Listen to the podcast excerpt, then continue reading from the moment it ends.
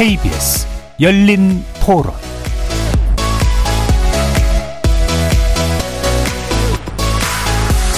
안녕하십니까. KBS 열린 토론 정준희입니다.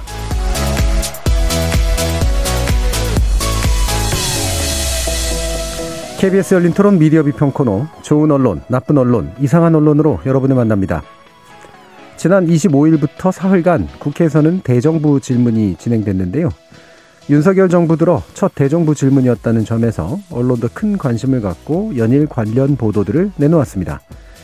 공전을 거듭하다가 어렵게 문을 연 국회가 새 정부의 주요 정책을 점검하는 아주 중요한 자리였음에도 관련 보도는 충돌, 설전, 맞대결, 참패 등의 전투적 언어로 점철됐는데 이게 과연 무능한 정치의 문제일지 아니면 정치를 무능한 곳으로 이끄는 언론의 문제일지 논논논 패널들의 눈으로 평가해 보겠습니다. 또 지난 4일 출범한 제11대 서울시 의회가 서울특별시 미디어재단 TBS에 대한 지원 근거가 되는 조례를 폐지하는 조례안을 발의했습니다. 기존 TBS 설립 및 운영에 관련된 조례 속에는 서울시가 출연금을 재단의 기본 재산으로 조성토록 돼 있었기 때문에 이를 폐지한다는 건 사실상 재단 운영을 하지 말라는 의미가 되기도 합니다. 조례안 발의 직후 TBS 사장과 야권은 정부 여당의 언론 탄압이자 방송 장악의 신호탄이라면서 강하게 반발했는데요. TBS를 둘러싼 문제, 미디어 정책의 관점에서 어떻게 이해하고 해결하는 게 바람직할지 2부에서 자세히 다뤄보겠습니다. KBS 열린 토론은 여러분이 주인공입니다. 문자로 참여하실 분은 9730으로 의견 남겨주십시오. 단문은 50원, 장문은 100원의 정보 용료가 붙습니다. KBS 모바일 콩, 트위터 계정 KBS 오픈 그리고 유튜브를 통해서도 무료로 참여하실 수 있고요. 일라디오 이제 콩에서도 보이는 라디오로 만나실 수 있습니다. 시민 논객 여러분의 뜨거운 참여 기다리겠습니다. KBS 열린 토론 지금부터 출발합니다. 살아 있습니다. 토론이 살아 있습니다. 살아있는 토론, KBS 열린 토론. 토론은 라디오가 진짜입니다.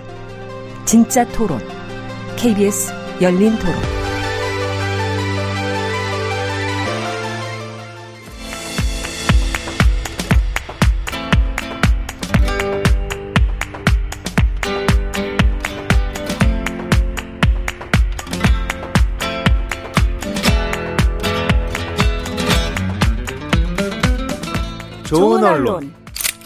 나쁜 언론, 이상한 언론?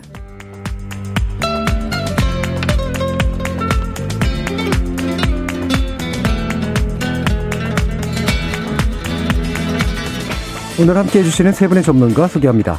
이정훈 리난, 아, 신한대 리나시타 교양대학 교수 나오셨습니다. 안녕하십니까.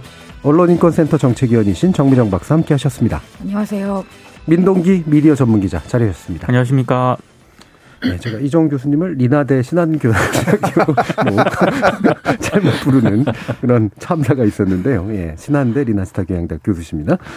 자, 이 지난 25일부터 27일까지 사흘간 진행된 국회 대정부 질문 우리 언론이 이걸 어떻게 보도했을지 뭐 상당 부분 심장이 가긴 합니다만 일단 이정훈 교수님이 나쁜 보도부터 살펴주시겠습니다. 네, 뭐 특별히 한두 개가 아니어서요. 제가 아, 제목들 중에 몇 가지 특징적인 단어들만 좀 일단 나열을 한번 해보겠습니다. 아, 파이낸셜 뉴스에서 어, 전현직 법무부 장관 격돌 뭐, 맞붙는다. 그다음에 이 대한경제 뭐 한동훈에 맞설 자 없다. 뭐 진땀 뺀 민주당. 아, 주간조선 같은 경우도 박범계 한동훈의 참패, 뭐 격돌. 연합뉴스 같은 경우도 박범계 한동훈 맞대결. 조세일보도 정면 충돌. 왕중왕 장관 대 윤패싱 장관 뭐 이런 식의 대결 구도. 그다음에 뉴스원도 양보 없는 설전. 뭐 이런 식의 기사들인데요. 아주 전형적인 정치 보도가 가질 수 있는 전형적인 유형의 나쁜 뉴스인데요. 음. 대정부 질문이 갖는 의미 그리고 대정부 질문 내용 어, 그것보다는 드라마화하기 쉽고 어, 개인화된 대결 구도, 어, 누구 대 누구의 싸움 뭐 이런 형태로 치환을 하다 보면 정치가 희화화 된다거나 나아가서는 정치 무관심, 뭐 정치 혐오 뭐 이런 것까지도 불러일으킬 수 있는 어, 언론 학계에서는 가장 이제 예, 우려하는 전형적인 정치 보도 나쁜 유형이라고 생각을 하고 있습니다. 예. 지금 이제 그 제목들 쭉 보니까 뭐 그나마 약 간 덜 한 게 이제 연합뉴스거나 이런 건데 근데 연합뉴스든나 뉴스원도 이제 다 통신사인데 어 그럼에도 불구하고 좀 그 중립적이지는 않, 않은 그러니까 순화되지는 않은 그런 표현들을 많이 쓰긴 하고 있네요. 네. 네. 다른 뭐 언론사들이 현재 클릭을 많이 유도하는 언론사들인 경우들이 많아가지고 뭐 대략 그러리라 짐작은 갑니다만 네, 네. 음. 이렇게 이제 정보를 전하는 통신사들조차도 왜 굳이 이렇게 했을까 라는 생각이 들긴 하는데 어떠세요?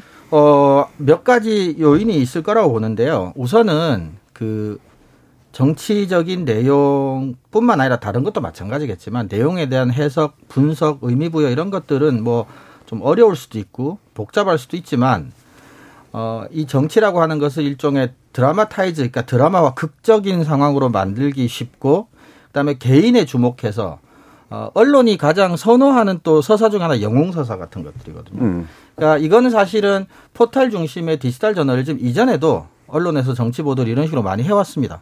특히 선거 보도 같은 경우도 우리가 이제 경마식 보도라고 하지만 어, 굉장히 틀에 박힌 오랫동안 고쳐지지 않는 예, 정치 보도의 나쁜 관행 중의 하나라고 봅니다. 예.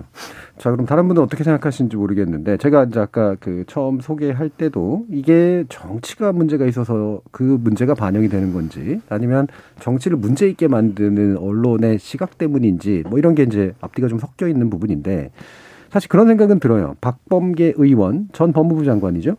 스스로 나섰거든요. 사실 이른바 이제 맞대결을 자처하고 나섰고, 그 전에 그래서 막 라디오나 이런 데 출연해가지고 이제 사전 홍보도 하고 이랬었단 그랬죠. 말이죠.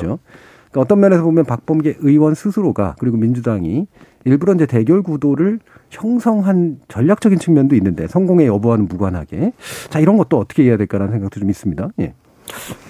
그러니까 저는 박범계 의원이 의도했던 거는 분명히 있었던 것 같고요. 예.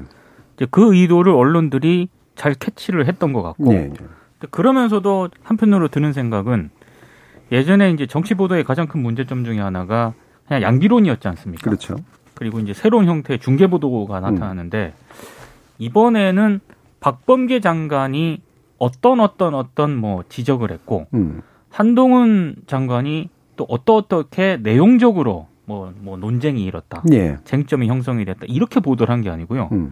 제목에서 보시면 아시겠지만 격돌, 맞대결. 나중에 보시면 뭐 누가 승했다 이런 것도 나오고 패, 뭐 이런 얘기. 예. 누가 참패했다 이런 것도 나오거든요. 음. 그러니까 새로운 형태의 어떤 그 양비론이 등장을 한 게 아닌가. 예. 인물 대 인물 대 어떤 구도만 이렇게 딱 부각을 해서 가치 판단은 싹 빠지는 거죠. 음. 그래서 이게 흥미 위주로 되는 거고 사실 이렇게 뭐 박범계 장관이라든가 한동훈 박범계 의원과 한동훈 장관이 이렇게 대결하는 모습은 그냥 어떤 내용적으로 뭔가 소수를 했을 때보다는 음. 그렇게 제목을 뽑아버리면 그렇게 구도를 만들어버리면은 클릭수는 훨씬 잘 나오거든요. 예. 그렇죠. 예, 저는 그런 측면도 있었다라고 보고 제가 한 가지 의심을 하는 거는 음. 스타 장관이라는 얘기를 예. 그 윤석열 대통령이 하지를 않았습니까? 근데 의도를 했던 의도를 하지 않았던 이렇게 한동훈 장관을 이렇게 하나의 그 누구와 누구와 어떤 그런 논쟁의 음. 축으로 이렇게 부각을 시켜주는 보도를 하게 되면은 의도를 하지 않았다 하더라도 그렇죠. 스타 장관을 만들어주는 효과를 저는 낸다고 보거든요. 예. 실제로 양측이 다 그렇게 한거 같긴 하죠. 그러니까. 그렇습니다. 민주당과 예. 여당이 다. 음. 네, 그래서 의도성 여부와는 상관없이 결과적으로 한동훈 장관을 상당히 주목하게 한 효과는 분명히 있었던 것 같습니다. 음. 근데 이런 부분이 있는 것 같아요. 그러니까 정치 그중에서 정당의 에, 존재 목적이 이 정권의 에, 획득 아니겠습니까? 그 정권을 획득하기 위해서 가질 수 있는 여러 가지 수단들을 부리는데 그것에 이제 옳고 그름을 차치하고라도 그래서 정치인들이 이 대정부 질문 이렇게 이용을 한다라는 것은 또 다른 차원의 문제지만 예. 언론의 존재 근거가 정치와 관련해서는 권력의 감시나 비판이라고 한다면 만약에 대정부 질문이 정말 내용 없이 대결 구도로만 흘러간다면 그것을 나무라거나 음. 그것에 대한 문제를 제기하거나 네. 또는 정말 제기해야 될 문제를 국회의원들이 제기하지 않았다면 언론이 제기를 하거나 음. 뭐 이런 형태로 언론의 존재 목적에 충실한 행위들을 했었어야 된다는 거죠. 그러니까 정치가 우리나라 정치인의 수준이 낮다, 정치 수준이 낮다라는 것을 인정하더라도 그것을 그대로 옮기거나 한 발 더 나아가서 그걸 좀더 어, 영웅서사적인 형태로 바꿔서 클릭 수에만 집착을 하는 거는 뭐 언론이 정치 핑계를 댈 수만 있는 상황은 아니라고 봅니다. 예. 뭐 마침 이런, 이런 이제 대립 관련 보도를 또 정미정 박사님도 선정해 주셨는데 이건 또 이상한 보도로 분류를 해 주셨어요. 뭐 네. 의견도 들어보면서 같이 나눠보죠. 저는 이상한 보도로 음. 가져왔는데 지금 이종훈 교수가 어, 지적한 그 수많은 기사들이랑 특히 다르지는 않습니다. 근데 제가 가져 온 기사는 중앙일보의 기사고요. 제목은 이렇습니다. 진중권, 박범계, 한동훈의 참패, 프레임 걸려다 논리 밀렸다. 음. 그래서 이 기사를 가져온 건 이 기사가 유독 이상했다는 건 아닙니다. 네. 이런 경향들의 기사를 다 이야기하고자 대표적으로 이제 이 기사를 말씀드린 거고요. 제가 이상한 보도로 이것을 가져온 거는 이종훈 교수께서 지금 지적하신 모든 부분에 저도 이제 동의를 합니다만 음. 이제 좀 이제 특이한 게 있다는 거죠. 특이한 부분은 그 대정부 질문이라는 것이 분명히 이루어야 그러니까 애초에 이것이 기획된 취지라는 것이 있고 그렇다, 그렇다면 질문 과정에서 반드시 이루어져야만 되는 어떤 질문과 대답이 또 있어야 합니다. 근데 그럼에도 불구하고 끝나고 나서 보도를 하는 데 있어서 이 둘의 대립만을 중심에 두는데 그리고 또 승패를 평가할 때 음. 기술을 가지고 평가를 한다는 거죠. 기술, 네. 그러니까 이게 무슨 어, skill을 평가하는 게 적절하지 않잖아요. 음. 그러니까 저는 이게 되게 이상하다고 본 거죠. 물론 나쁘다는 의미입니다. 네. 근데 언제부터 우리가 국회의원들끼리 이렇게 설전이 난무하고 특히 이런 대정부 질이라는 이런 중대한 국면에서 어, 누가 토론의 기술을 어떻게 썼기 때문에 진 거다. 음. 아, 라는 식의 평가가 적절하다고 생각하는지 예. 저는 그게 참 의아하고요. 음. 그래서 또 진중권 씨가 등장을 할 수밖에 없는 거죠. 진중권 네. 씨의 평가를 굳이 끌고 와서 여기에서 어, 한동훈 장관이 이긴 이유는 결국 박범계 전 장관이 박범계 의원이 뭐 프레임을 뭐 논리에서 뭐 이런 기술에서 밀렸기 때문이다라고 음. 해석하는 그걸 그대로 가져왔다는 부분에서 저는 이 부분을 이제 이상한 부분을 부각해서 말씀드리고자 했던 거고요. 사실 이거 말고도 이상한 기사들이 있습니다. 중앙일보의 똑같은 기사인데 어, 제목이 이렇습니다. 한동훈 키워주지 마. 쌍따옴표입니다. 따옴표. 그다음에 다음 날 한동훈 띄워줬다. 야 굴욕의 사흘. 음. 그러니까 이게 완전히 이제 한동훈을 찍어놓고 야 띄워주면 안 돼, 띄워주면 안 돼라고 민주당 내에서 했는데 결과적으로 민주당이 져서 한동훈은 띄워 띄워진 게 됐다라는 얘기를 굉장히 길게 예, 작성을 하고 있는 것을 알고 있습니다. 별로 기사를 전달하고 싶지는 않습니다. 음. 그러면서 제가 요거랑 비교할 기사를 하나 가져왔는데요. 이 기사는 훌륭하다거나 좋다거나 하진 않습니다. 하지만 제가 생각할 때 이제 평범한 기사인데요. 이 데일리의 기사입니다. 음. 이탄이 죄송하지만 동문서답 그리고 이제 한동훈 답변 길어진 이유는 그래서 민주당의 이탄이 이탄희 의원이 인사정보관리단의 형사처벌 가능성 판단 여부를 이제 질의를 합니다. 한동훈 장관에게 그러면서 그 왔다 갔다 하는 그 질의와 응답 과정이 계속 서술이 돼 있어요. 어, 근데 이제 일반적으로 다른 장관과 의원의 발언을 따옴표로 옮기면서 그냥 누가 승리했다, 졌다, 누가 밀렸다, 뭐 대답을 단어, 어, 확고하게 했다, 뭐 이렇게 해서 평가를 해서 끝나는 것이 아니라, 어, 결국 아래에다가 기사로서 다뤄야 되는 내용에 대한 평가를 붙이고 있어요. 그러니까 이런 식인 거죠. 인사정보관리단이 업무 절차나 내규를 공개하지 않다 보니 형사처벌 판단 여부에 대한 답변도 한 장관이 명확하게 못하고 있는 것은 아니냐. 한 장관이 법적 판단, 위법 소지는 판단한다라고 계속 반복해서 얘기했지만 음. 결국 형사처벌 판단 여부에 대해서는 끝까지 명확한 답변을 피했던 거는 인사정보관리단이 사실상의 검찰 사정 기능까지 대행한다는 우려를 피하기 위한 차원이었던 것으로 네. 보인다. 필요한 해설이네요. 굉장히 음. 적절하고 핵심을 지르는 분석을 예, 붙이고 있는 거죠. 물론 네. 이 분석이나 이 의견에 동의하지 않을 수는 있겠습니다만 음. 저는 기사 작성은 기본적으로 이렇게 이루어져야 된다고 보는 거죠. 음. 자, 의원이 장관에게 질문을 했는데 그 질문의 요지가 무엇이었는지, 그 다음에 그렇다면 한 장관이 계속 이렇게 이 질문에 어, 피해, 피해 갔던 이유는 또 무엇인지에 대해서 기사가 적절한 해설을 하고 있었어요. 그래서 음. 좋은 기사로 이것을 가져올 수는 없지만 제가 생각하는 대정부 질문에 있어서 가장 일반적이었어야 하는 기사의 유형은 음. 이런 방향이 아닌가라는 생각이 기본적인 유형이었으면 네. 음. 그러니까 어 이제 보면은 결국 이 얘기인 것 같습니다. 이제 이게 그 지금 오늘 보니까 정정 박사님이 조, 나쁜 보도, 이상한 보도, 좋은 보도까지 한 방에. 혼자 다 하셨어요. 요 구- 대결 구도를 가지고 이제 쭉 표현해 주셨는데 대체로 좀 나쁜 쪽에 해당하는 것은 일단은 승패의 프레임으로 너무 한정해서 바라보고 있고 승패를 판단하는 기준을 기술 걸기로 해석을 하고 있다. 어떤 기술을 썼느냐로 승패 판단의 기준을 두고 있다라는 거고 좀 더 좋은 쪽 내지 이제 좀 더 평범했으면 좋겠는 쪽은 내용 위주로 가고 승패에 대한 판단을 내리기보다 그 내용을 적절히 요약해 주면서 그 요약된 맥락에서 어, 이를테면 이게 왜 부족했는지 또는 왜 괜찮았는지를 해설해 주는 그런 쪽으로 가는 게 정치 정보를 제공하는 데 있어서는 합당한 방법이 아니냐 이런 이제 의견을 주셨습니다. 자, 더 얘기 나눠보죠, 민동 기자.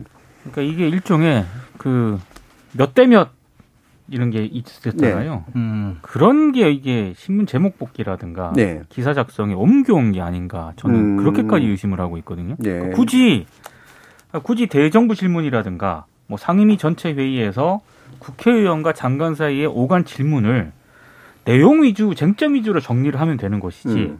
거기에 누가 이겼고 누가 졌다라는 거를 굳이 언론들이 이렇게 할 필요가 있나라는 예. 생각이 드는데 그럼 이걸 왜 할까? 그 몇 대 몇.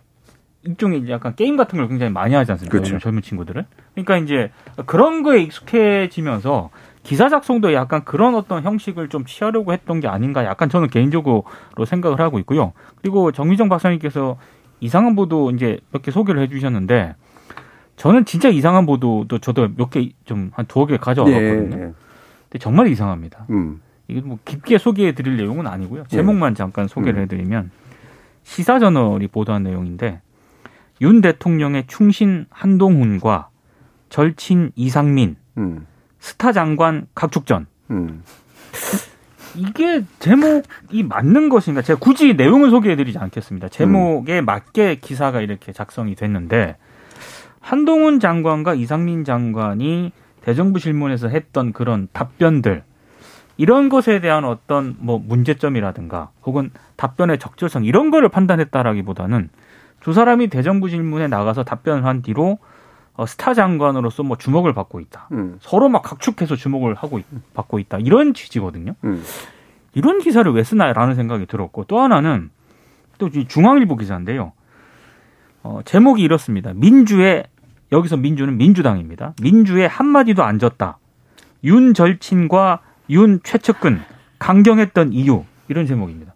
그러니까 앞서 시사저널 기사랑 내용은 약간 다른데 본질과 맥락은 비슷해요. 음. 이상민 장관과 한동훈 장관이 민주당에 한마디도 안 졌다. 강경하게 나갔다. 이유가 뭘까? 뭐 이런 거를 이제 정리한 기사입니다. 예. 이런 기사를 굳이 왜 써야 되는가? 음. 좀 약간 의문이 좀 들더라고요. 예. 의문만 드세요? 아니면 판단도 드세요? 좀 이상하고 불필요한 기사라고 예, 생각을 합니다. 예. 예. 이상할 뿐더러 좀 더 불편하다. 네. 불편한 이유를 제가 볼 때는 어, 그 게이머하고 있는 측면도 있지만 이렇게 아, 이- 예전에 이런 얘기 나면 흔히 호사가라는 말을 썼거든요. 그렇죠. 이렇게 또 뭔가 이렇게 어, 이거를 그 뒷얘기처럼 말 하는 걸 좋아하는, 예. 그런 사람들끼리 이렇게 싸움 붙이듯이 이렇게 하는 술자리에서 할 만한 그런 얘기들을 굳이 이제 공론의 장에서 그렇죠. 언론이 어, 자기도 그냥 술자리에서 할 얘기를 왜 꺼내고 있을까? 이런 식의 이제 이상함과 불편함 같은 것들이 드시는 것 같아요. 이정훈 교수님.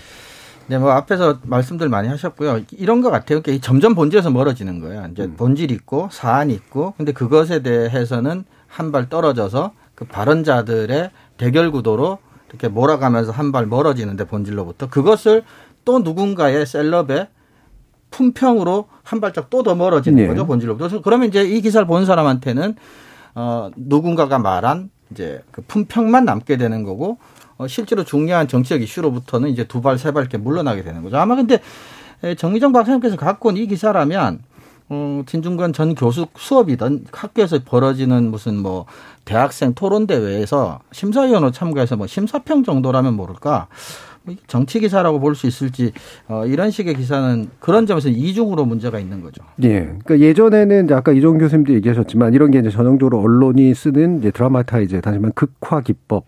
이어서 문제다라고 얘기를 했는데 주로 캐릭터가 이제 대립 구도로 보여주는. 네. 근데 요즘은 이제 왜 게이미피케이션이라서 게임화라는 표현을 네. 많이 쓰잖아요. 네, 그런 표현도 많이 아까 이제. 말씀하신 민동기 기자님이 이제 바로 그런 몇 대 몇 구도라고 하는 것들이 유튜브에선 굉장히 많이 쓰이는데 그게 이제 그대로 그냥 이식돼서 다시 이제 정치 언론에게도 어, 게임의 어떤 언어로, 게임의 구도로, 게임의 세계관으로 세상을 바라보는 것이 너무 좀 일반화된 게 아니냐. 그런 생각이 좀 충분히 드네요. 그리고 좀 더 나가면 이게 확실히 스포츠 중계화 됐다는 생각이 들긴 스포츠 해요. 중계화. 예. 네. 스포츠 중계 핵심 구성 요소는 경쟁하는 팀, 그리고 경쟁하는 팀의 스타 플레이어가 있잖아요. 그렇죠. 이른바 포메이션을 구성하는 스타 그렇죠. 플레이어들이 네. 있고 요거를 해주는 사람이 캐스터, 정보만 주는 사람과 해서 해설자가 네. 반드시 있는데 주로 사람들은 해설자에 귀를 기울이죠. 그렇죠. 예. 그런 방식이 굉장히 그대로 재현되고 있는 듯한 느낌이 확실히 드네요. 그러니까 만약에 오늘 열린 토론만 예를 들어서 예. 토론을 하고 있는데 뭐 그럴 리는 없겠지만 음. 어, 어떤 매체 기자가 기사를 쓰는데 정미정 박사님 승 민동기 패 뭐 이런 기사를 쓰면은 예. 만약에 제목을 그렇게 뽑는다고 해보면 굉장히 황당할 거잖아요. 예. 뭐 그런 관심은 없을 거예요. 아니, 그러니까 쉽게 예를 들어서 예, 예. 그 굉장히 그런 기사를 쓰면 황당할 것이다. 예. 네, 근데 저는 요- 또 이런 생각도 들어요. 우리 뭐 마블 universe에서 무슨 뭐 phase 뭐뭐 3, 4 뭐 이런 얘기 하잖아요. 그러니까 언론이 머리 아프게 길게 길게 복잡하게 오래 뭔가 분석하고 해설하는 기사를 하지 않고 예. 뭐 클릭을 뭘 하려면 하여튼 뭔가 어, 마블 유니버스 뭐 phase마다 유명한 뭐 히어로가 필요하단 말이에요. 음. 예를 들면 지난 phase에서는 조국 뭐 추미애 이런 분들을 주로 쉽게 말해서 먹고 살았다. 예, 예. 이번 새로운 phase가 열렸는데 여기에서 이제 어, 기자들이 쉽게 정치 기사를 쓸 수 있는 영웅들을 찾는 와중에 한동훈 장관이 걸린 게 아닌가. 예. 뭐 이런 생각도 요즘 사실 좀 해봐요. 예, 이정 교수님, 음. 예, 예, 말씀하세요. 음. 네네. 그리고 저는 우스운 기사를 하나 가져왔습니다. 우스운 기사, 우스운 기사. 어, 새로운 또 범죄를 새로운 또, 영역을 예, 또 여시네요. 혼자. 또. 예, 예. 우스운 기사. 제가 제목만 말씀드리겠습니다. 한국일보 기사입니다. 한동훈은 다르네. 음, 웅크리고 휴대폰 확인. 아, 그 기사는 딴 데서 문자 나와요. 노출 의식했나. 예, 음. 어, 우습네요. 꽤 긴데요. 예. 그 내용입니다. 예. 웅크리고 이렇게 하고 자, 있었다. 그- 그 한동훈은 다르네. 여러분들이 계속해서 말씀을 주시는데 바로 이제 지금 요번 정국에서는 그렇죠? 특히나 윤석열 정부 출범 이후에서는 확실히 언론이 즐겨 소비하고 즐겨 등장시키는 인물이 한동훈 장관인 것 같아요. 맞습니다. 대통령이 게다가 스타라 장관이란 말까지 썼으니까 그렇죠. 예. 그 안에 이제 들어가 있는 인물인 거는 뭐 대부분 다 어, 전제하고 있기 때문에 그 언론은 한 장관에 대해서 그게 호의적이건 또는 뭐 비판적이건 뭐건 간에 어쨌든 이렇게 즐겨 사용한 활용하는 핵심 인물이 되고 있는 거죠. 건 네. 왜일까? 민동기 기자님. 아니 일단 스타성은 언론들이 좋아할 만한 그런 요소들은 좀 가지고 있습니다. 예. 일단 어, 문재인 정부와 각을 세웠던 어떤 대표적인 인물 중에 검사 하나고. 아, 음. 중에 하나였고요. 그리고 지금 대통령과 굉장히 최측근으로 분류가 되고 있고 음. 어, 그런데다가 상당히 실세 장관을 넘어서는 어떤 그런 권한을 가졌다는 평가를 많이 하지 않습니까? 예. 그러니까 일거수일투족의 언론들이 이제 관심을 가지는 건 어찌 보면 당연한데 중요한 것은 그렇기 때문에 단순한 관심을 표명하는 차원을 넘어서서 문제점은 없는 건지 혹시 너무 또 그쪽으로 좀 뭐 권력이라든가 이런 게 내부에서 쏠리는 건 아닌지를 또 점검을 하는 것도 언론의 역할이지 않습니까? 그렇죠. 음. 근데 지금 언론 보도를 보면은 후자는 별로 없습니다. 굉장히 이제 상품성과 스타성을 굉장히 부각시키는 보도를 많이 하고 있거든요. 예. 심지어 저는 이번에 이 열린 토론 준비하면서 굉장히 황당했던 기사 중에 하나가 한동훈 법무부 장관 업무 보고 이후에 관련주가 주목되고 있다는 기사까지 있더라고요. 굉장히 진짜 너무 너무 아, 나간 한동훈 기사. 장관 관련된 테마주도 있나 봐요. 뭐 그렇게 있나 봐요. 예. 그래서 그런 기사까지 쓸 정도니까 이건 좀 너무 나간 기사라고 생각을 하는데 음. 이제 그런 주목성 때문에 언론이 주목하는 거는 저는 충분히 이해하는 측면은 있는데 문제는 거기서 그치고 있는 게 가장 큰 문제인 거죠. 음. 예. 음. 예, 이정 교수님. 네, 저도 사실은 비슷한 생각을 해요. 근데 저는 개인적인 것도 분명히 있다고 봐요. 그러니까 뭐냐면 한동훈 어, 장관이 검사했을 때부터도 언론과의 관계가 되게 뭐 그렇죠, 좋고 사실은. 언론을 상, 네. 소위 말해서 기술적으로 잘 상대하는 검사 중에 예. 한 명으로 유명했지 않습니까? 이른바 언플을 잘하는 네. 언론 플레이를 잘하는 분이었죠. 그래서 음. 그 기사를 받아야 되고 기사거리를 받아야 되는 기자 입장에서는 뭐 정치적인 뭐 진보 보수나 호불호를 떠나서 굉장히 중요하고 좋은 취재원으로서의 관계를 오랫동안 유지해 온 것도 저는 그래서 어 정치적인 애정이 아니라 그냥 취재원으로서의 애정 같은 것들은 저는 기자들에게도 우호적으로 있지 않나라는 생각도 좀 해봅니다. 그렇죠. 저는. 예전에 실제로 우호적인 감정을 가졌던 기자들이 여전히 있을 테고. 그렇죠. 그 기자로부터 이제 뭔가 뭐 이른바 그 평을 들었던 그래서 나름의 기대를 갖고 또 계속해서 한 장관에 주목하는 기자들이 또 후배 기자들이 있을, 있을 테고. 수 있죠. 네. 어떠세요, 정정? 네, 저는 이게 만약에 이제 제가 착각을 하는 것 같으면 말씀을 해주세요. 음. 제가 지금 의심하고 있는 것은 그겁니다. 어, 대통령이 스타 장관이 필요합니다라고 말을 했어요. 저는 이게 언론에게 던져준 일종의 어, 시그널 메시지라고 생각하고요. 음. 어, 그것을 언론들이 충실하게 알아듣고 예. 한동훈을 스타 장관으로 만드는 음. 행위가 지금 벌어지고 있다. 그러니까 이것이 뭐 누가 공문으로 써서 치밀하게 기획하지는 않았다고 하더라도 서로 이 앞단 뒷단에서 어떤 일이 벌어질지를 다 예상을 하고 그렇게 메시지를 던진 것이고 그렇게 언론들이 또 충실히 받아서 음. 어, 목적한 바를 이루고 있다. 지금 형국은 저는 그렇게 음.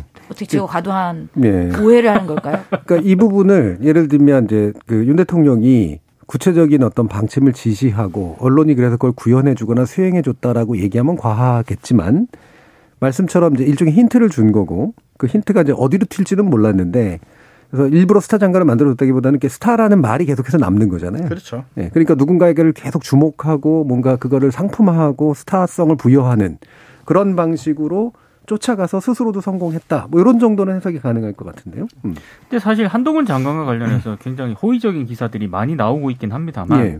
언론 입장에서 보면은 문제 삼을 대목들이 적지 않거든요. 그렇죠. 단 하나 한 가지만 딱 예를 들면은 아, 최근에 이제 한동훈 장관이 기자들하고 질의응답을 하는데 이제 어느 정도 시간이 돼서 그걸 이제 접으려고 하는데 한동훈 장관이 그런 얘기를 했습니다. 불편한 질문도 받아야 된다라고 해서 이제 추가적인 질문도 받는 그런 모습들이 나왔어요.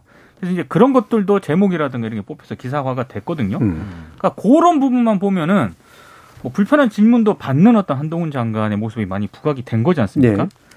근데 이제 다른 매체 이를테면 뭐 뉴스버스의 어떤 기자 같은 경우에는 아예 연락을 차단시켰다. 어. 그 뉴스버스 기자가 기자 수첩으로 썼거든요. 음. 그래서 제발 연락 좀 받, 어, 받아달라는. 그러니까 선별적이라는 얘기죠. 네, 그래서 음. 굉장히 선별적으로 이렇게 접근을 하고 있는 걸로도 좀 비판할 수 있는 지점이 있는데 음. 사실 이 뒤쪽 같은 얘기는 거의 안 나오는 상황이거든요. 예, 예, 예. 그러니까 이게 어 확실히 이제 물론 기자들이나 현재 언론의 생리상 어, 되게 좀 잘 쓰일 수 있는 인물이고 스스로도 잘 활용하는 인물이기도 하다라는 점, 이른바 스타성이라고 하는 것을 부인하기는 어려울 것 같은데 이게 왜 명목적으로라도 그런 게 있잖아요. 권력 감시, 권력 감시 맨날 하잖아요. 그러면 대표적으로 이른바 여기서 제목에 왕중왕이라 왕중한 장관이라는 되게 이상한 표현을 썼으면 네. 장관은 장관이지 무슨 왕 중의 왕입니까, 그렇죠? 근데 그런 권력자, 핵심 권력자에 대해서 명목적으로라도 또는 약간의 알리바이성으로라도 일정한 검증들을 하는 그런 식의 언론적 태도랄까 이런 것들은 좀 필요할 것 같은데 그것조차 이제 잘 없나 봐요. 그러니까 언론이 해야 될 최소한의 기능에 대한 고민조차도 사치스러울 정도로 음. 아, 클릭이나 생존만이 절대적이고 유일한 목적으로 남아 있다면 이해할 수 있는 일이죠. 음. 아, 왜냐하면 한동훈 장관이라고 하는 소위 말하는 public figure가 갖는 기사성, 그러니까 그 사람이 나에게 주는 기사거리들 이것들이 이 나의 기사가 민주주의 제도에 갖는 기능이나 역할까지 생각이 아직 가지도 않고 그냥 그것만에 집중하고 있다면 한동훈 장관은 언론인들에게 굉장히 좋은 그리고 가치 있는 취재원인 거죠. 음. 그 저는 참 기사를 보면서 참 한가하다는 생각을 많이 했습니다. 음. 지금 이 기후 위기가 이렇게 임박해 있고 경제는 지금 어떻게 될지 한치 앞을 모르고 다들 네. 불안하잖아요. 그럼 이 상황에서 대정부 질문에서 반드시 다루었어야 될 것은 무엇인지. 심지어 코로나도 다시 확산이 되고 있어서 되게 불안한 상황입니다. 그러면 무엇을 질문했어야 하고 그러면 정부 단에서는 또 무엇을 답했어야 되는지 음. 정도는 정돈을 해서 나왔어야죠. 지금 이렇게 한가하게 누가 이겼네 졌네 기술이 좋았네 나빴네 어, 역시 장관이 뛰어나네 왕중환이네 음. 이렇게 한가한 소리만 계속 하고 있을 때냐 그런 생각이 많이 듭니다. 네. 뭐 한가하다는 표현은 뭐 저는 정확한 표현인 것 같아요. 이게 뭐 여당이 됐건 야당이 됐건 정부가 됐건 언론이 됐건 간에 한가한 느낌이 확실히 네, 좀 들어요. 정말 한가한 지금 위기의 심각성 측면에서 그럼요. 보면은 뭐 맨날 우리가 심각할 수만은 없지만 적어도 심각할 건 심각하게 좀 받아들이는 태도는 좀 필요한데 전체적으로 보면은 제가 정치가 문제냐 공모 그 저, 언론이 문제냐라고 얘기했지만 사실 이둘 사이의 관계가 워낙 공모적 관계여가지고 지금은 이게 정파적이라기보다 이제 공모적인 공모적이죠. 측면이 좀 있는 것 같아요. 근데 예를 들면은 지금 민주당 전당대회 관련된 오늘 주제는 아닙니다만 이거를 얘기하는데도 그 정치인들이나 언론이나 비평가들이나 다 하나같이 흥행을 얘기하는 게 저는 되게 좀좀 그렇거든요. 네. 어떻게 전당대회나 당대표 선거에서 그냥 대놓고 공식적으로 흥행이라는 언어를 쓰지? 그러니까 대단히 그 미디어 산업적 언어인데 네. 그게 정치로 투입되고 정치가 당연하게 그걸 생각하고 그리고 다시 언론들은 흥행 요소가 적다는 둥 많다는 둥 이런 식의 얘기를 하는 것. 여기도 보면은 지금 제목들 나오는데 97그룹 단일화 하나 뭐 이런 게 핵심적인 내용이 되고 그렇죠. 이게 너무 좀 공모적 관계가 좀 심해지고 있다는 생각은 확실히 드는데 이거하고 연관해서 한 가지 또 지적해 봐야 될 게 한동훈 장관이 과거에 이제 티타임 제도라든가 이런 검찰의 핵심 언론과의 관계를 만들어가는 제도를 비공식적인 브리핑의 형태였던 이 제도를 이제 부활하기로 결정을 했습니다. 검찰 공보 규정을 바꾸는 방식이었었죠. 그렇죠. 언론의 반응과 언론을 바라보는 언론 학자들이나 비평가들의 반응은 좀 다를 수도 있을 것 같은데 어떻게 평가해 주시는지요? 민노 기자님.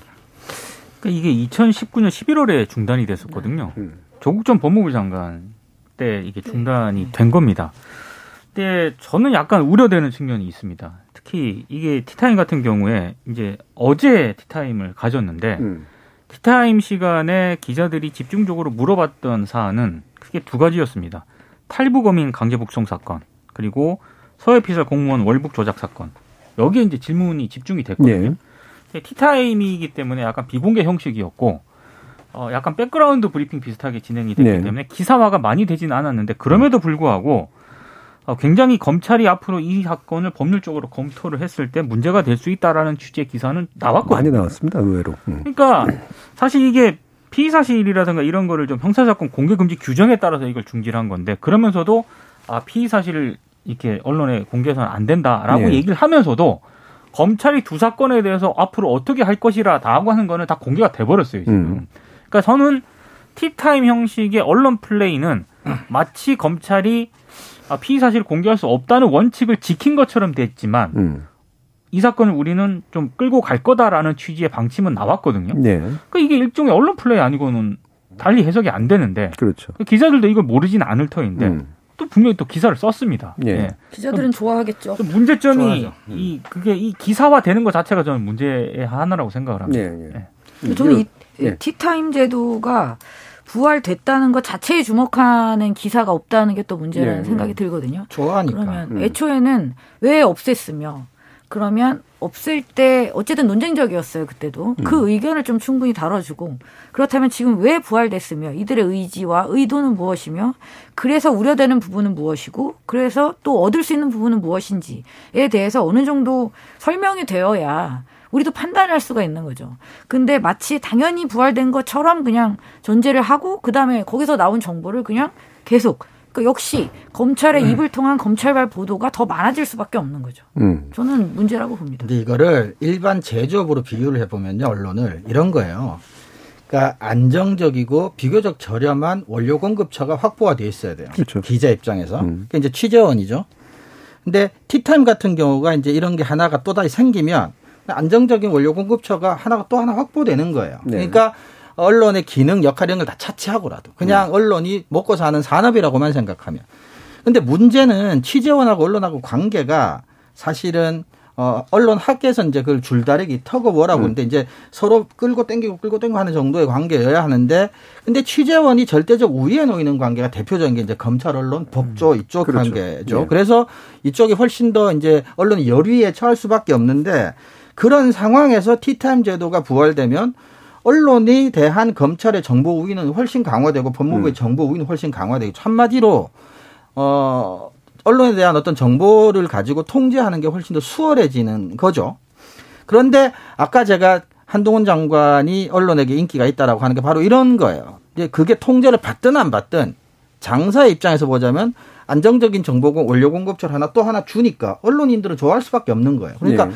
통제당해서 싫은 것보다는 기사 쓰기가 더 편해지고 쉬워졌다는 점만 생각한다면 기자들은 당연히 좋아하겠죠. 예. 좋아하는 일이니 환영할지는 못할 망정 비판하는 기사를 쓸 리가 없는 거죠. 예. 그러니까 이제 정확한 지적을 해주셨는데 그 예전에 티타임을 계속해서 문제 삼았던 중요한 이유가 정보가 대단히 일방적이고 비대칭적으로 흐르는 상태에서는 언론이 정보 더 많은 정보 공개를 요구하는 것처럼 보이지만 사실상은 주도하는데 끌려갈 수밖에 없다는. 하는 점이 부분인데 이거를 굳이 부활을 한 이유. 그러니까 이제 그 부분을 살리겠다는 거잖아요. 그렇죠. 네. 예. 그래서 모든 어떤 우리가 부정적으로 바라보는 제도도 일정한 긍정성은 원래 보통 가치가 있게 돼 있는데 조금이라도 긍정적인 요소가 뭐가 있을 거라고 한번 생각해 보면 뭘까요? 기자들 입장에서 기사 쓰기 쉽고 편하고 하는 것 정도 말고는 어, 그러니까 공익의 관점에서 보면 사실 그렇게 긍정적인 걸 찾기는 좀 어려울 것 같은데. 음. 저는 기자들의 편의성 측면에서는 음. 굉장히 매력적인 어떤 네. 티타임 제도인데 그것이 진짜로 정말 어떤 그 독자라든가 시청자 입장에서 공익적인 요소가 좀 발견이 될 수 있을 만한 요소가 있는가 음. 그건 잘 모르겠습니다. 제 의견은 아닙니다만 국민의 알 권리라던데요. 그게 이제 일반적으로 내세우는 거잖아요.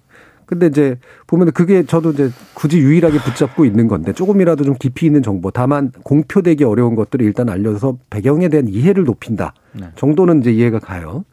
그럼 이해를 높였으면 그렇게 높여진 이해가 사실 일방적으로 주어진 이해니까. 그렇죠. 네. 플러스에서 뭔가 다른 취재를 촉진하면은 저는 그게 그나마라도 괜찮을 것 같거든요. 얘기는 다 들었는데 오케이 이게 맞나? 그러면 다른 걸 취재를 한다든가. 근데 이 가능성이 거의 없고 안 한단 말이에요. 그게 이런 거예요. 국민에게 알릴 권리겠죠. 그게 뭐냐 국민이 알 권리라고 하는 건 국민들이 알고 싶은 권 이제 정보 중에 일정 정도는 취재원한테 불리한 정보일 수도 있어요. 포함되어 있을 수밖에 없겠죠. 비판적인 정보나 견제하는 정보. 근데 티타임과 같이 이제 비공식적으로 이루어진 이런 곳에서는 취재원이 자신에게 불리할 정보를 굳이 은밀하게 불러다가 공개할 이유가 없어요. 네. 그러니까 취재원이 알리고 싶을 권리를 행사할 뿐이지 저- 국민의 입장에서는 취재원에게 불리하더라도 반드시 알아내야 될 정보를 일부러 불러 모아서 일부러 주겠어요 차까지 타주면서 네. 그걸 없죠. 박사님이 몰라서 얘기하신 건 아닌 것 같고. 아, 네, 그- 그러니까 화내시는 겁니까? 아니요 제정 박사님이 그 화를 내는 게 아니라 예. 그거를 국민의 거참. 알 권리라고 이야기하는 사람한테 내는 화죠. 예, 그, 아, 예. 국민에게 알릴 권리에 불과합니다. 예. 그래서 예. 뭔가 이렇게 그냥 그렇게 그렇게라도 좀 더 알아낸 게 있으면 그거하고는 반대 방향으로 이제 추가 취재를 해가지고 하면은 그나마 날 텐데 기자분들이 그럴 것 같지 않아가지고 우려가 여전히 되는데요. 마지막으로 좋은 보도 이야기를 좀 해봐야 될 것 같아요. 민동기 기자님. 오마이뉴스가 7월 27일자에 보던 내용인데요. 제목이 이상민 입 다물게 한 이탄이 음. 어, 큰 따옴표로 대우조선 불법엔 왜 한마디 없냐 예. 이런 제목인데요. 제가 이 기사를 좋은 보도로 가져온 이유는 딱 한 가지입니다. 언론이 이 사안을 제대로 보도를 해야 될 일을 일단 사안 자체가 네, 사안 음. 자체를 이탄희 의원이 대신 해줬기 음. 때문입니다. 예, 예. 저는 그래서 더 주목을 했었어야 된다라고 보는데 기사는 별로 없었습니다. 네, 음. 없었어요. 그러니까 사실 대우조선 해양 파업과 관련해서 어, 이른바 사측으로 의심되는 이 옛날 용어로 구사대라고 하지 예, 않습니까? 예. 그런 어떤 어, 노동자들에 음. 의해서 파업을 벌이고 있는 노동자에 대한 폭행이라든가 음. 폭력 행위 등이 상당히 좀 심각했었거든요. 예. 그러니까 이탄희 의원이 그렇게 대정부 질문을 하면서 어, 조금 소개를 해드리면 어, 20일 동안 있었던 일의 극히 일부다. 그 영상을 틉니다. 예. 그래서 하청 노동자 한 명을 100명 가량이 애워싸고 휴대폰을 빼앗아 바닥에 던지고 끌어내렸다. 여성 노동자들은 박스 더미 밑에 숨어 있었는데 잡아 끌어내린다. 이거 집단 폭행, 집단 손괴 아니냐? 음. 이렇게 질문을 하는데 이상민 장관은 자신이 판단할 지위가 아니다라고 답을 합니다. 예. 예, 그리고 사실 농성의 원인과 관련해서 뭐 여러 얘기가 있는데 그 아주 좁은 공간에서 그 수십 일 동안 농성을 벌였던 유채한 씨 있지 않습니까? 네. 이 유채한 씨가 왜 배 안으로 들어갔는가? 음. 이 부분은 언론들을 통해서 거의 보도가 안 된 사안인데 이탄희 의원이 이렇게 얘기를 합니다. 전치 12주가 나오는 폭력을 피하려고 있을 곳을 찾다가 배 안으로 들어간 거다. 유조선의 밑바닥 그 구조물에 들어갔다. 용, 용접공인이 끌려 나갈까봐 가진 도구 가지고 용접을 한 거다. 이걸 알았느냐? 예. 여기에 대한 이상민 행안부 장관의 답변은 자세한 사실관계는 모른다. 음. 거기에 대한 이탄희 의원의 질의는 그것도 모르면서 불법이니 경고한다. 이 말만 앵무새처럼 한 것이냐. 이런 부분이 있거든요. 예. 그러니까 사실 저는 이거는 굉장히 중요한 어떤 사실을 국회의원이 대정부 질문에서 문제화를 시켰다고 생각을 하거든요. 음. 그러고 보니까 참 이런 보도는 없었네요. 거의 없었어요. 없었죠. 예. 음. 근데 이런 사안이 있었다는 것도 잘 모르시는 분들이 그러니까요. 굉장히 많은데 예. 이거 이거를 자체가 없었으니까 음. 사안에 대한 보도가. 음. 국회 대정부 질문에서 국회의원이 행안부 장관을 상대로 질의를 했는데도 불구하고 음. 이게 거의 주목을 못 받았어요. 네. 네. 그러니까 이런 이제 이탄희 음. 의원과 이상민 장관 사이 이런 이제 갱점이 왔다 갔다 한 것도 보도를 잘 안 했지만 네. 애초에 이제 이탄희 의원이 그래도 이렇게 말을 했으면 그렇습니다. 몰랐었으면 아 그런 일이 있었나 하면서 네. 뭔가 취재를 한다든가 이랬어야 되는데 그렇죠. 그것도 네. 없었고 네. 음. 음. 여기서는 이상민 장관이 이기지 않았네요. 그러니까 네. 만약에 앞서 나쁜 보도나 이상한 보도 관점에서 봤을 때는 참패 뭐 이런 뭐 식으로. 뭐 이탄이 승, 음. 이상민 패 만약에 제목을 네, 이렇게 네. 뽑지 뽑았으면 그것도 나쁜 보도가 되는 거죠. 그렇죠. 물론 이제 입 다물게 한 요것도 약간 좀 걸리긴 합니다만 뭐 네. 대충 그렇게까지 강한 표현은 아니니까. 기사 네. 내용을 보면은 네. 상당히 사실관계 발언 위주로만 딱 정리를 했기 때문에 저는 왜 이렇게 이 사안에 대해서 언론들이 제대로 주목하지 않을까 이게 음. 굉장히 의심스럽습니다. 네. 전 이게 어, 장, 이상민 장관의 기자회견 자리에서 이탄희 이 의원이라고 이제 이름 적힌 자리에 기자가 들어가서 네. 기자들이 했어야 돼. 맞습니다. 네. 그러면 요 음. 그대로 정말 교과서에 좋은 음. 기자 어, 간담회의 대표로 학생들에게 소개해주고 싶은 정도의 예. 예. 그런 점에서는 역설적으로 너무너무 안타깝네요. 좋은 음. 기사지만. 그러니까 헬기 타고 내려가고 이랬을 때 사실 일부 노동 관련 그 매체들을 중심으로 이 사안이 언급이 되긴 했었거든요. 네. 그럼 기자들이 그 행안부 장관한테 물었어야 된다고 보거든요. 그럼요. 지금 이런 폭력 사태가 발생을 하고 있는데 알고 있느냐. 근데 그런 기사는 거의 없었습니다. 예. 그러니까 이게 어 적어도 이제 중계 보도도 이렇게 중계하면 그래도 괜찮은 보도잖아요. 어, 네. 그럼요. 예. 그러니까 훌륭하죠. 기본적으로 필요한 내용들을 네. 딱딱딱딱 잡아가지고 이제 핵심 쟁점들을 이렇게 얘기를 해줬고 거기에 특별한 판단이 개입됐다기보다는 이제 두 사람의 어, 쟁점 논의를 위주로 해가지고 전달하니까 충분히 판단, 그러니까 보는 사람이 판단할 수 있는데 네. 이탄 의원은 확실히 이탄 의원도 판사 출신이고 이상민 그 장관도 판사 출신이잖아요. 그렇습니다. 상당히 일, 그 의도적으로 법률적 용어를 사용하거든요. 네. 그렇죠? 네. 집단 폭행, 집단 손괴라든가 이런 거. 근데 이상민 장관의 대답은 일관되게 비법률적입니다. 되게 신기해요. 예. 네. 그 특성이 굉장히 잘 드러났네요. 판단할 위치가 아니다, 지위가 아니다라는 표현을 썼는데 불법 판단은 또 해버렸어요. 네, 자신의 행동에서. 자세한 사실관계는 모른다 이런 답변이 그렇죠. 나왔습니다. 그래서 어 되게 좀 특성이 굉장히 잘 드러난 음, 그런 기사라는 생각이 확실히 좀 드네요. 그리고 본질을 음. 일단 이탄희 의원 자체가 본질을 정확히 짚고 있는 것 같아요. 그러니까 음. 노조 측의 불법 행위가 계속 부각되고 있는데 네. 사측의 불법에 대해서 왜 지적을 안 하느냐 그렇죠. 이 얘기 지금 반복해서 계속 하고 있는데 음. 끝까지 대답을 안 하네요. 그렇죠. 네. 음. 어, 그래서 이거 뭐 요 관련된 내용들 이거 이제 실제로 그이 이 질의 과정을 지켜봤던 분들은 있더라고요. 그러니까 TV에서 네, 네, 네, 보여주면. 네.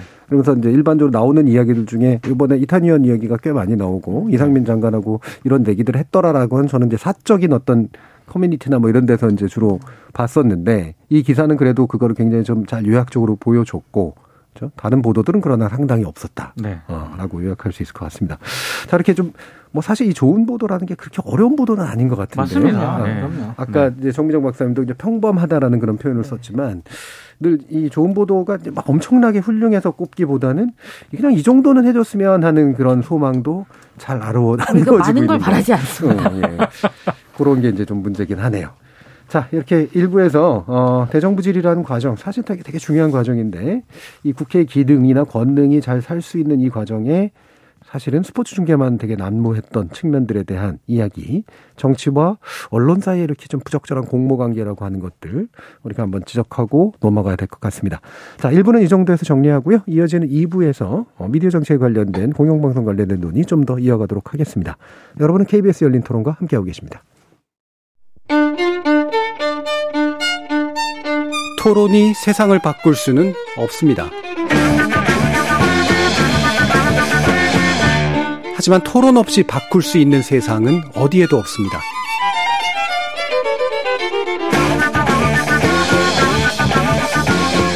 세상의 선한 변화를 갈망하는 당신.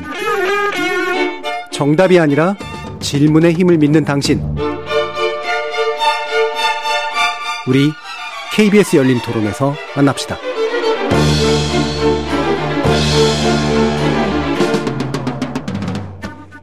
KBS 열린 토론, 좋은 언론, 나쁜 언론, 이상한 언론 2부에서는 언론인권센터 정책위원이신 정미정 박사, 민동기 미디어 전문기자, 신한대 리나시타 교양대학 이정우 교수 이렇게 세 분과 함께 서울시 의회가 발의한 TBS 설립 및 운영에 관한 조례 폐지안에 관련된 논란 한번 짚어볼 텐데요.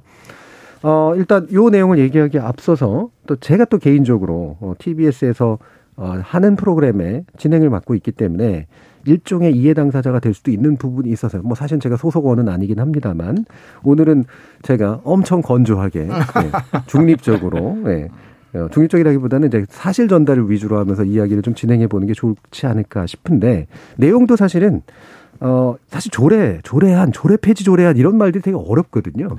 도대체 이게 제도적으로 무슨 의미인지 미디어 정책 관점에서 이게 어떤 일들이 벌어지고 있는 건지를 시청자들, 청자들께서 좀 더 이해 가능한 형태로 좀 해설해 주시는 이런 쪽이 좀 더 좋지 않을까 싶은데요.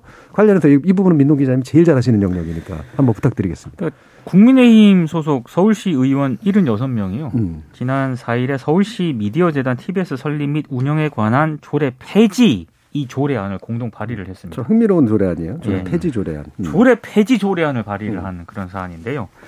이 TBS 지원 조례 4조를 보면은요. 어, 시장 서울시를 말하는 거겠죠. 예. 재단 설립 운영 및 사업 수행을 위해 예산 범위에서 재단에 출연금을 교부할 수 있다 이렇게 규정을 하고 있습니다. 이 규정 때문에 서울시가 해마다 TBS에 300억 정도 되는 예산을 이제 지원을 하고 있거든요. 음. 근데 만약에 이제 이 조례안을 폐지를 하게 되면은 사실 서울시가 TBS에서 TBS에 지원할 수 있는 이 근거가 사라지게 되는 음, 예. 거기 때문에 사실상 TBS는 서울시로부터 받는 예산 지원이 끊기게 되고요. 어, 그러면 지금 TBS 같은 경우에는 상업 광고를 못 하게 돼 있거든요. 예. 그러니까 서울시로부터도 지원이 끊기고 상업 광고도 못 받는 상황이 되면은 사실상 TBS는 조금 극단적으로 말씀을 드리면은 문을 닫게 될 수도 있는 그런 상황이 올 수도 있다. 예. 그래서 TBS 구성원들은 상당히 이 사안을 심각하게 바, 받아들이고 있고요. 음. 다만 이 조례안이 통과가 되더라도 국민의힘 시의원들이 시행을 내년 7월 1일부터 하도록 유예 기간을 둔 상황입니다. 예. 그러니까 한 1년 정도의 유예 기간이 남은 상황인데 아마 이 기간 동안 구성원들이 굉장히 여러 가지 좀 복잡한 생각을 하지 않을까 싶습니다. 예.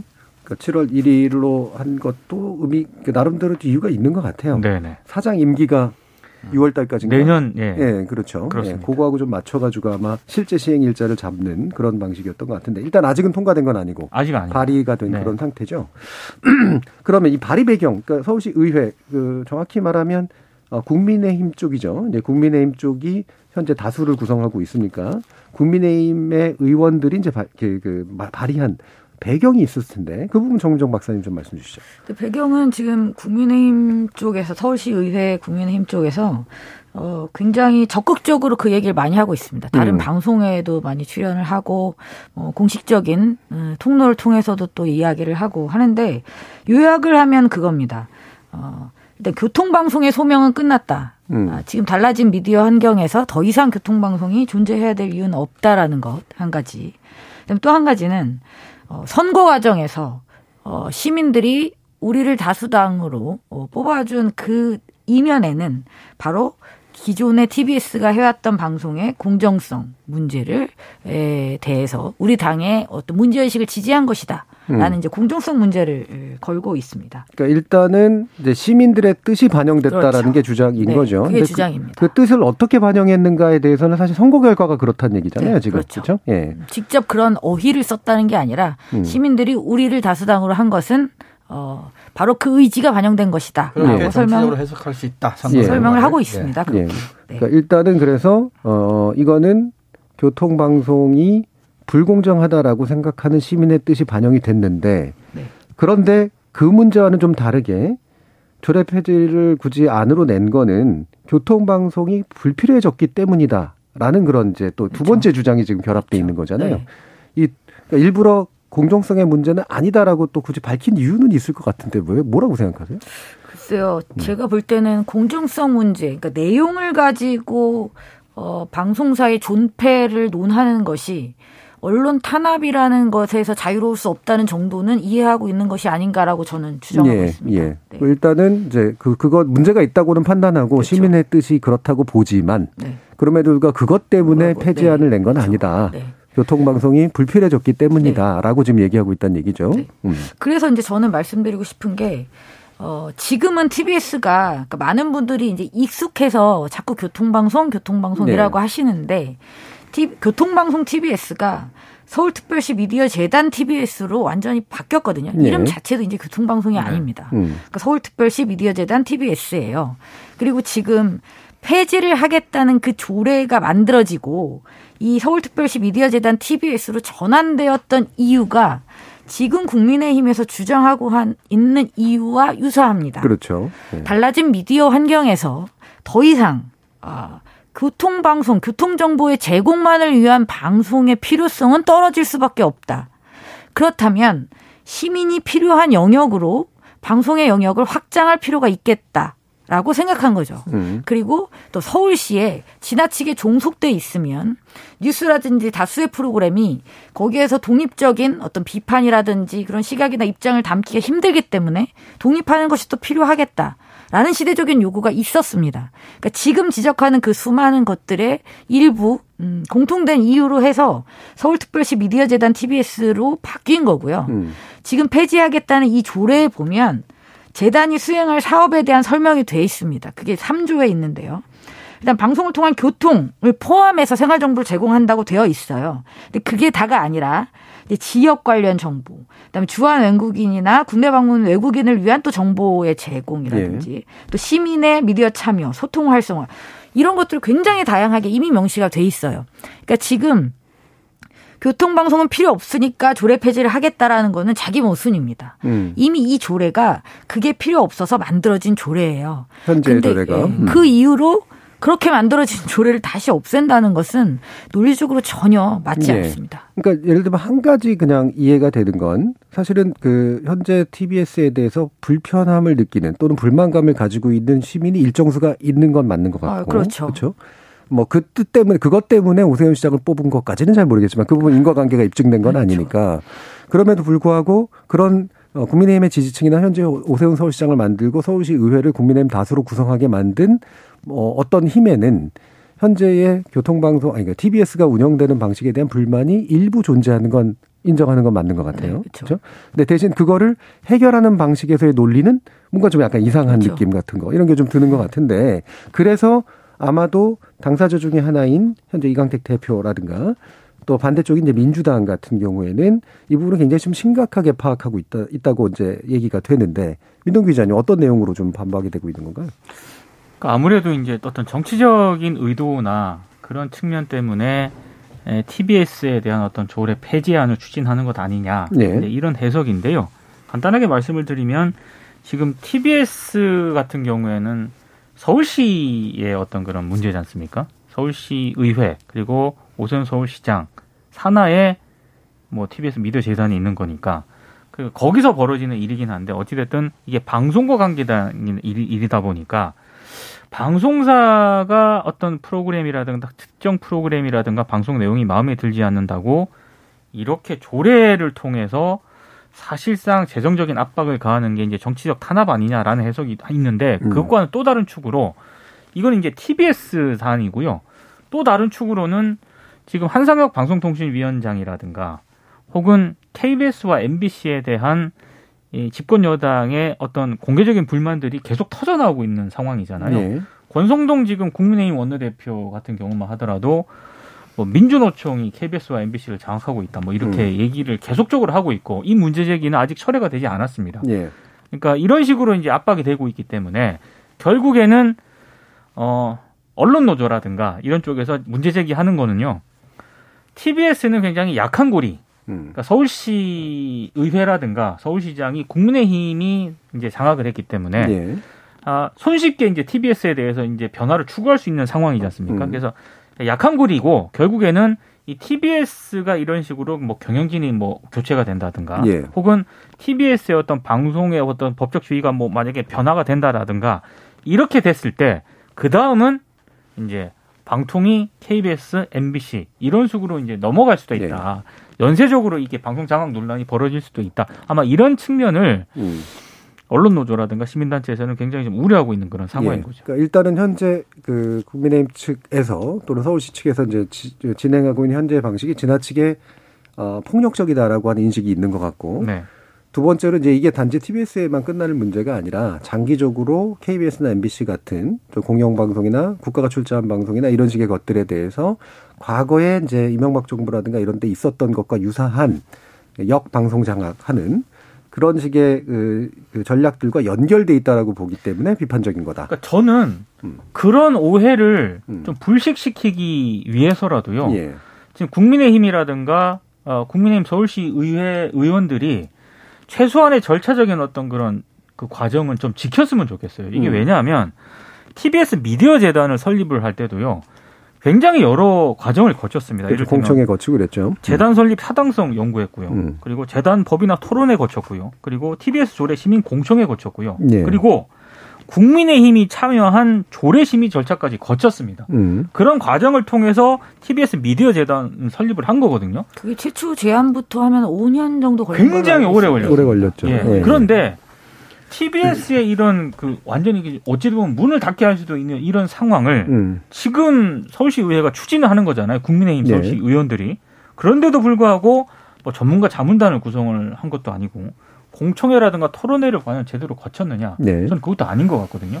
굉장히 급하게 추진을 하고 있습니다. 음. 그러다 보니까 정치적인 오해를 불러올 수밖에 없는 상황이라고 저는 생각을 예, 하거든요. 예, 예. 그러니까 그뭐 주된 출발점이 시민의 뜻을 반영했다라고 하면 그 구체적으로 반영할 수 있는 근거를 제시하는 것도 상당히 중요한. 방법일 텐데 중요하죠. 뭐 네. 아주 단순한 여론조사 부분부터 네. 해가지고 아니, 그 이게 시민 또 공청회라든가 심각한 게 또 뭐냐면 음. 지금 그래서 조례를 만약에 폐지를 했어요.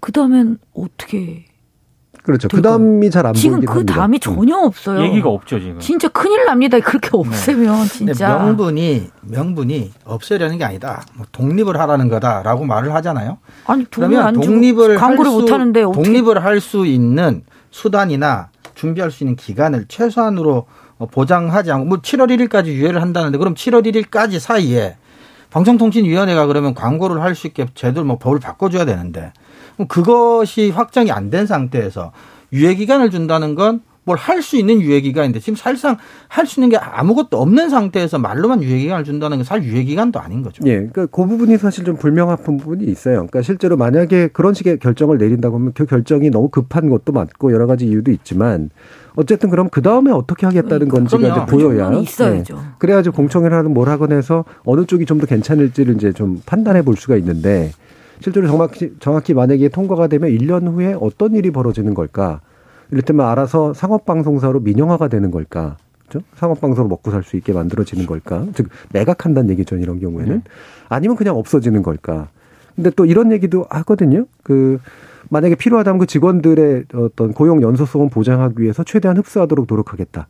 그 얘기는 없어지는 거고 직원들은 예를 들면 서울시 산하재단이라든가 기타의 것으로 이제 돌아간다 이제 이런 식의 방송 얘기거든요. 만들던 사람이 어디로 돌아갑니까? 네.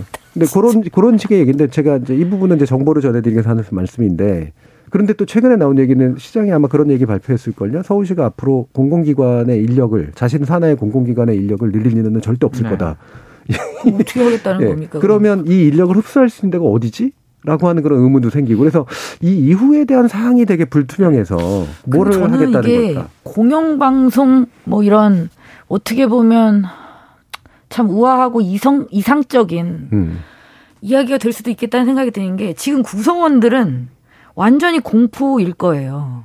이렇게 대책도 하나도 없이 이후에 네. 어떻게 한다는 말도 없이 당장 이렇게 하니까 이 불안과 공포는 도대체 누가 책임질 수가 있겠습니까? 그리고 네. 세상에 어떤 시, 시의회가 국민을 대리하고 시민을 대리하는 의회가 그 시민들로 구성되어 있는 그 일자리를 이렇게 한순간에 이럴 수는 없는 겁니다. 예. 저는 이게 공영방송 문제까지 안 가도 이건 발생해서는 안 되는 일이라고 생각합니다. 기초적으로 이제 상식적으로 일어날 네. 일은 아닌 것 같다라는 말씀이신데 이종훈 교수님 뭐 서울시 의회 측이나 국민의힘 그, 그 지역 의회의 의원들이나 여기서 뭔가 특별히 이야기하고 있는 나름의 논리적 근거랄까 이런 게좀 있나요?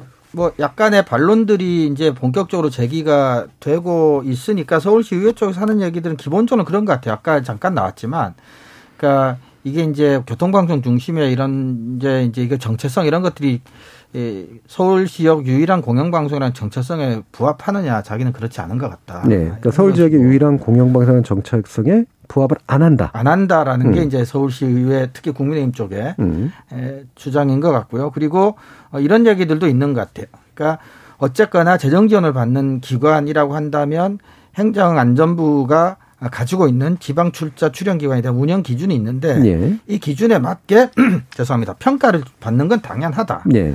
근데 사실 어, 서울특별시 미디어 재단의 경우는 행정안전부가 가지고 있는 운영 기준으로 놓고 봤을 때 어느 것 하나도 시민 세금이 투입할 만한 명분이 없다. 음. 뭐 이렇게 지금 주장을 하고 있습니다. 예. 그러면 경영평가를 받는다고 맞는데 경영평가가 해봤더니 세금을 투입할 명분이 없다는 논리적으로 약간 점프인 것 같긴 한데. 어, 점프이고요. 음. 또 하나 이제 언론 학자로서 심각하게 받아들이고 있는 것은 이 주장 자체가 그러니까 언론 산업 또는 이제 미디어 영역과 기타 영역의 특수성 같은 것을 전혀 고려하지 않고 어, 음. 있는 거죠. 예를 들어 미디어가 그러면 수익이 나면 무조건 좋은 거냐? 네.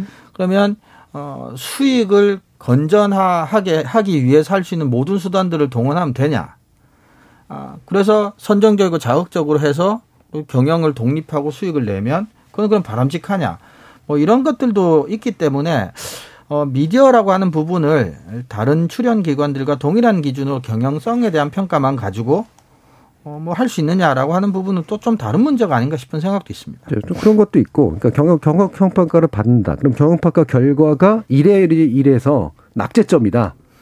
따라서 낙제점이기 때문에 더 이상은 지원해 줄 수 없다. 뭐 이렇게 논리적으로 연결이 돼야 그렇죠. 되잖아요. 그런 것도 공개된 네. 것도 없죠. 어떤 면에서 낙제점이 나왔는지, 그래서 왜 지원이 불가능한지, 세금이 더 이상 투입될 것도 1년 안에 하면 안 되는지 부분은 여전히 공백 상태인 것 같긴 한데. 자, 지금 한 여러분들께서 어, 그 관심이 좀 많으신지 의견들을 좀 주고 계신데요. 송희성 님께서는 TBS에 지원하는 서울시 예산은 점차 줄이는 게 맞다고 생각합니다. 다만 10년 정도 기간을 두어서 점진적으로 추진해야 한다고 봅니다라는 말씀 주셨는데 실제로 아마 미디어 재단에서도 예산을 줄여 나가려고 생각하고 아마 그게 로드맵으로 있었던 걸 네. 알고 있습니다. 광고가 막히면서 그게 네. 제대로 안 된 거죠. 자, 9412님은 인터넷으로 다 찾아볼 수 있는데 교통방송이 왜 필요합니까? 서울시 예산 지원 줄여야 합니다. 여기 줄여야 합니다라고 말씀해 주셨네요.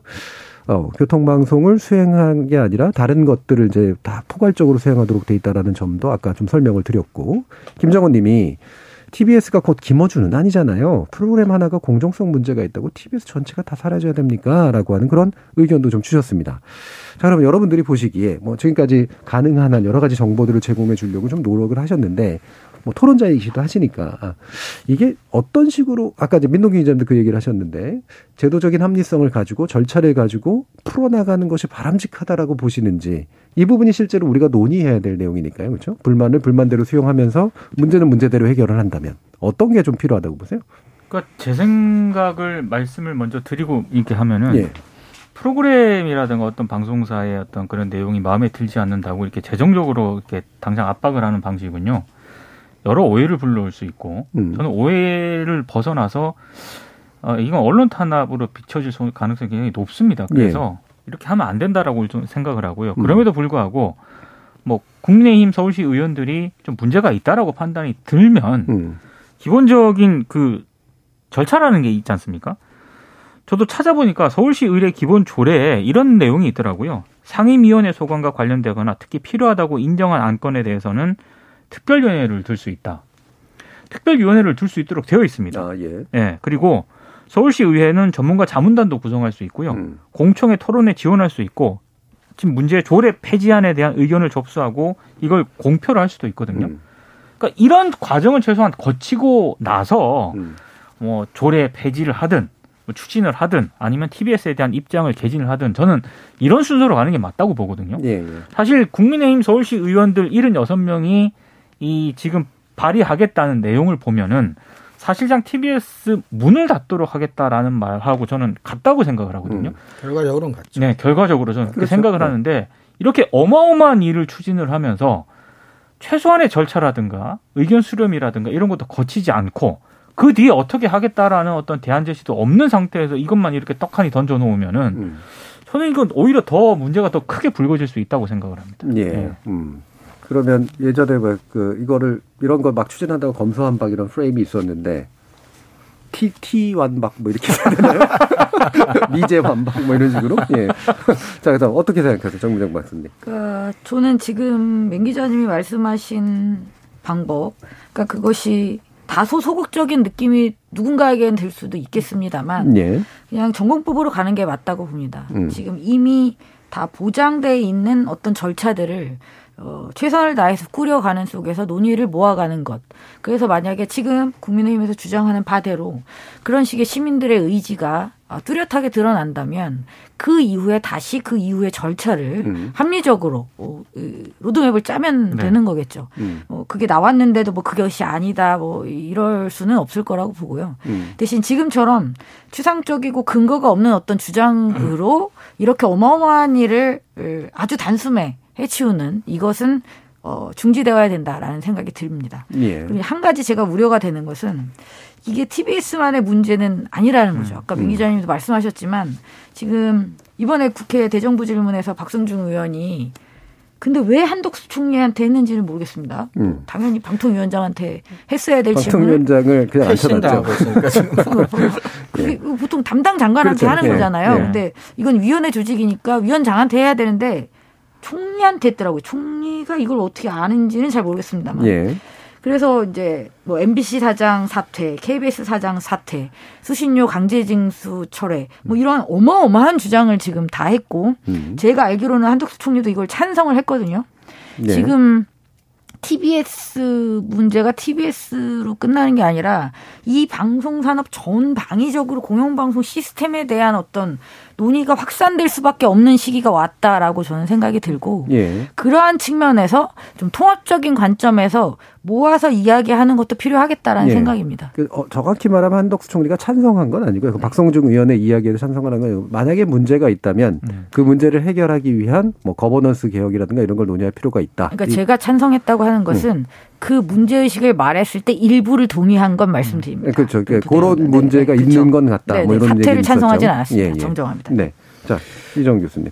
근데 지금 죄송합니다. 가장 심각한 문제는 서울시 의회 국민의힘 의원들이 이 제시하고 있는 이 방식에 있어서 TBS 측이 받을 수 있는 대안이 하나도 없다는 거예요. 네네.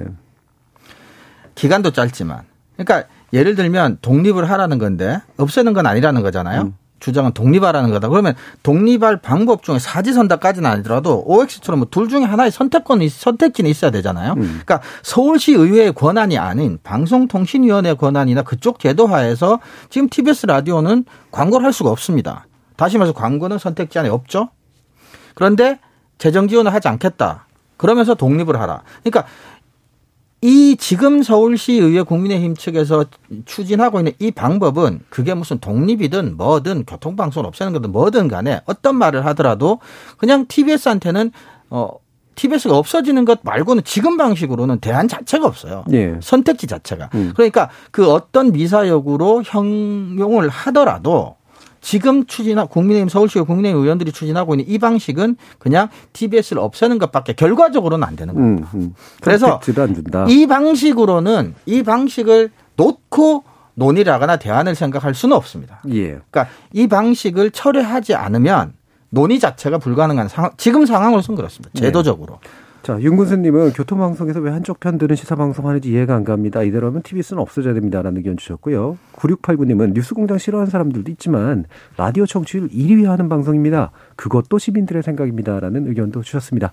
다양한 의견 주셔서 감사하고요. 오늘도 KBS 열린 토론 이 정도까지 좀 진행해 보도록 하겠습니다. 오늘 함께 해 주신 민동기 기자님, 그리고 이정훈 교수님, 정미정 박사님 세 분 모두 수고하셨습니다. 감사합니다. 고맙습니다. 고맙습니다.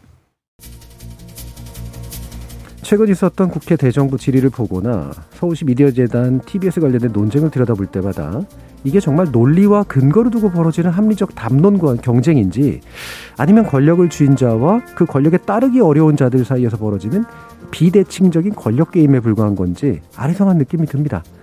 하긴 뭐 우리가 마주하는 열린 토론도 종종 안 그런 경우도 많았죠. 지금까지 KBS 열린 토론 정준이었습니다.